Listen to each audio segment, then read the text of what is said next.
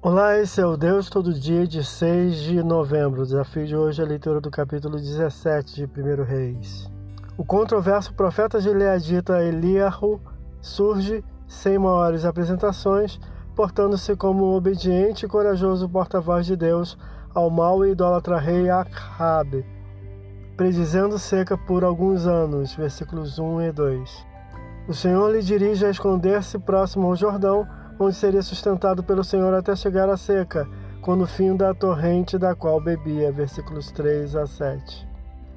Então o Senhor o conduz a ser mantido por uma mulher sem posses, viúva estrangeira da cidade fenícia de Tsarfat, a Sarepta, referida pelo Messias, ordenada pelo Senhor a sustentar o profeta de forma miraculosa. Versículos 8 a 16. Após o milagre do sustento do filho da viúva, adoece e morre sendo ressuscitado pelo Senhor em resposta à oração do profeta, versículos 17 a 24. Esse é o Deus todo dia, boa leitura que você possa ouvir Deus falar através da sua palavra. Agora segue a mensagem de pensamento do dia do pastor Heber Jamil. Até a próxima.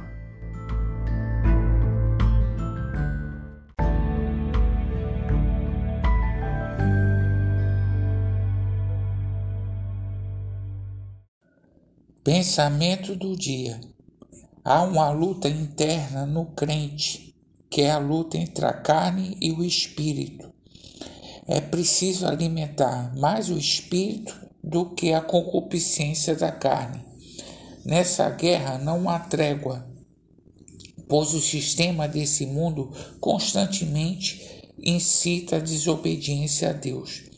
A maneira de vencê-lo é com a fé em Jesus. Pastor Heber Jamil, que Deus te abençoe.